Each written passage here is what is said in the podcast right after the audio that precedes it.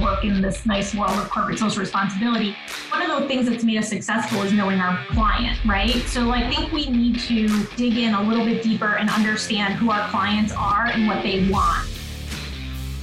Hello, and welcome to the Talent Acquisition Leaders Podcast. I'm your host, Ryan Dull, and on this show, we interview today's industry leaders in talent acquisition to discuss challenges, best practices, and what the future holds.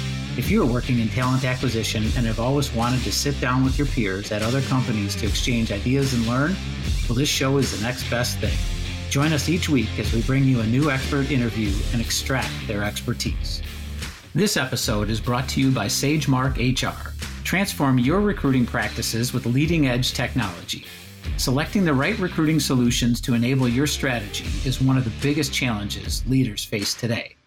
You know technology will help but searching all the options to find out what will work best for your specific needs can be both overwhelming and time consuming.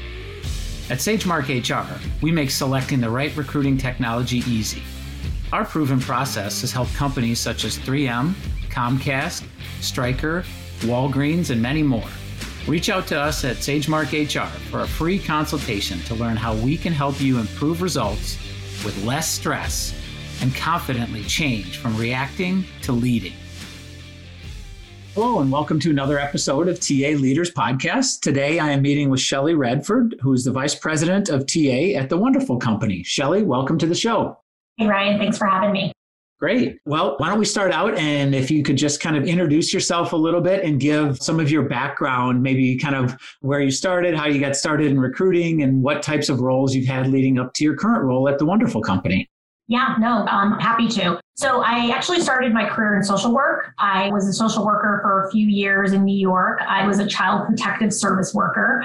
And a big part of that job is interviewing people. The major part of that job is interviewing people.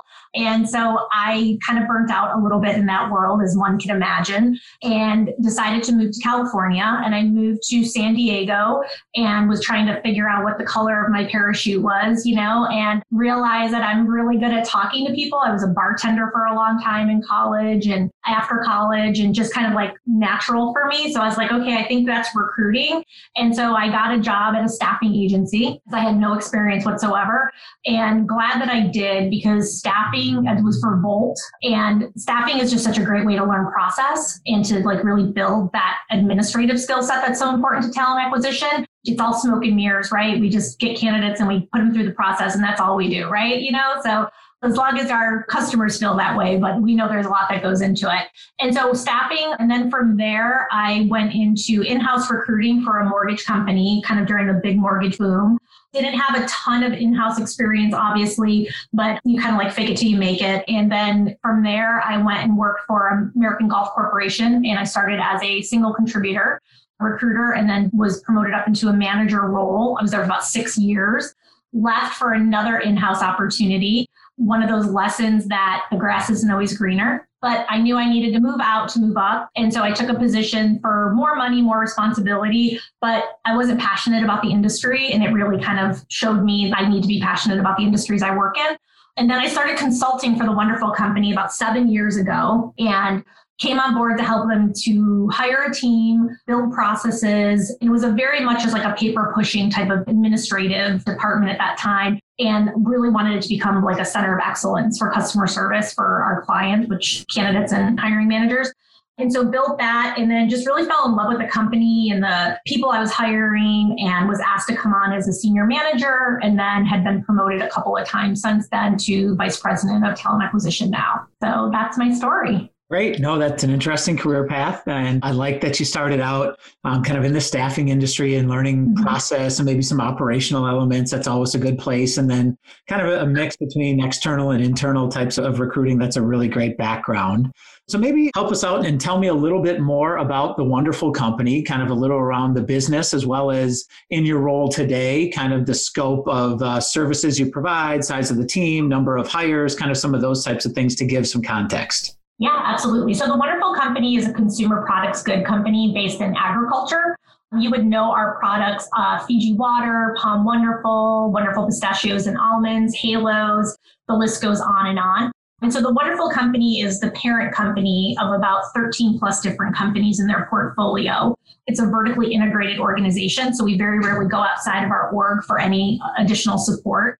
And there's several different talent acquisition teams throughout the Wonderful Company. We're not a centralized talent or a centralized HR which can make things a little complicated when you want to do processes improvements, but we get through it. So I started off overseeing corporate talent, um, and I had a team of about 16, and we worked for all of the businesses to support kind of shared services. So like finance, marketing, you know, things of that nature.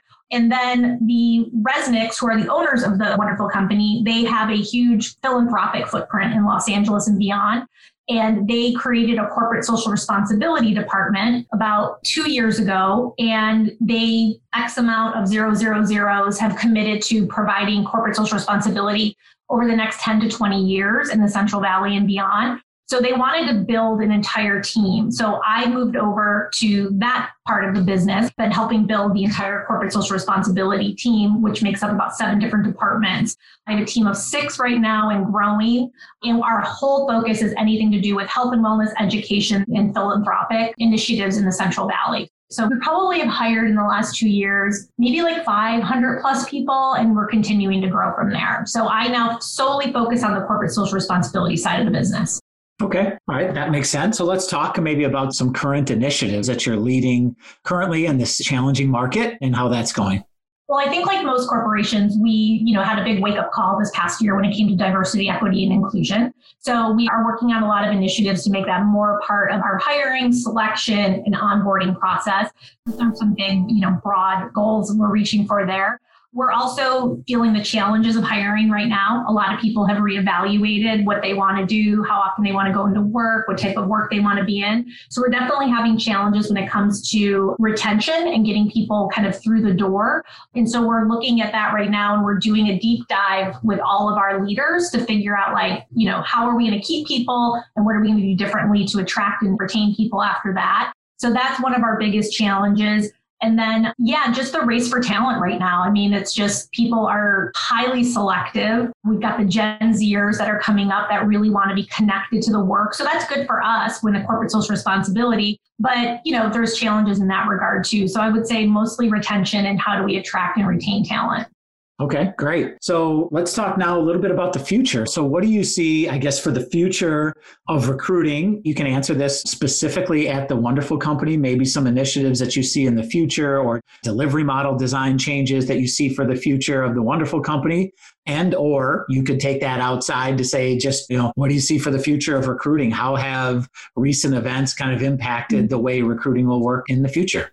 Yeah. So the one thing I really like about the wonderful company is that at heart we're a consumer packaged goods company. Even though I work in this nice world of corporate social responsibility, one of the things that's made us successful is knowing our client, right? So I think we need to dig in a little bit deeper and understand who our clients are and what they want. So from an operations process improvement side of the thing, like how are we being more transparent with information how are we keeping hiring managers and interview teams in the loop how are we having sense of urgency when it comes to hiring and things of that nature. So we're working on kind of a talent campaign right now to bring more transparency to our processes and show people like what roles and responsibilities are that mm-hmm. everybody's recruiting because that's where we kind of need to be right now.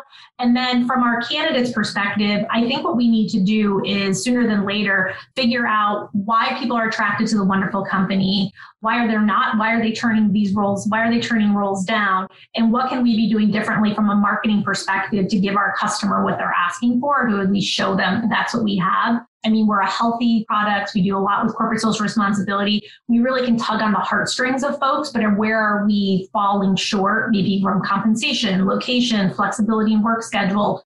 So these are all things that I think we need to get a much better understanding of from an insights perspective to understand how do we go out and recruit more effectively. Okay, no, those are good insights for sure. So I'm curious, most of the organizations that I work with tend to be a little bit larger in size. Most of them have gone the route of center of excellence or centralized kind of service delivery platform for talent acquisition. Some are decentralized and they find that to work. Some are kind of a hybrid where they have some things decentralized, kind of a corporate center of excellence and things. How have you found at the wonderful company it is working more in a decentralized fashion? What are the kind of what works well and maybe what are some of the challenges that you're working hard to address?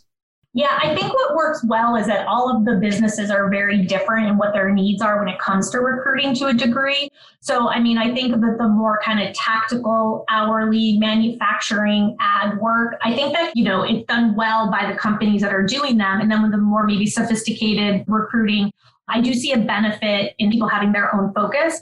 I do think when it comes to building process and creating platforms that we can all work in, it's an incredible challenge.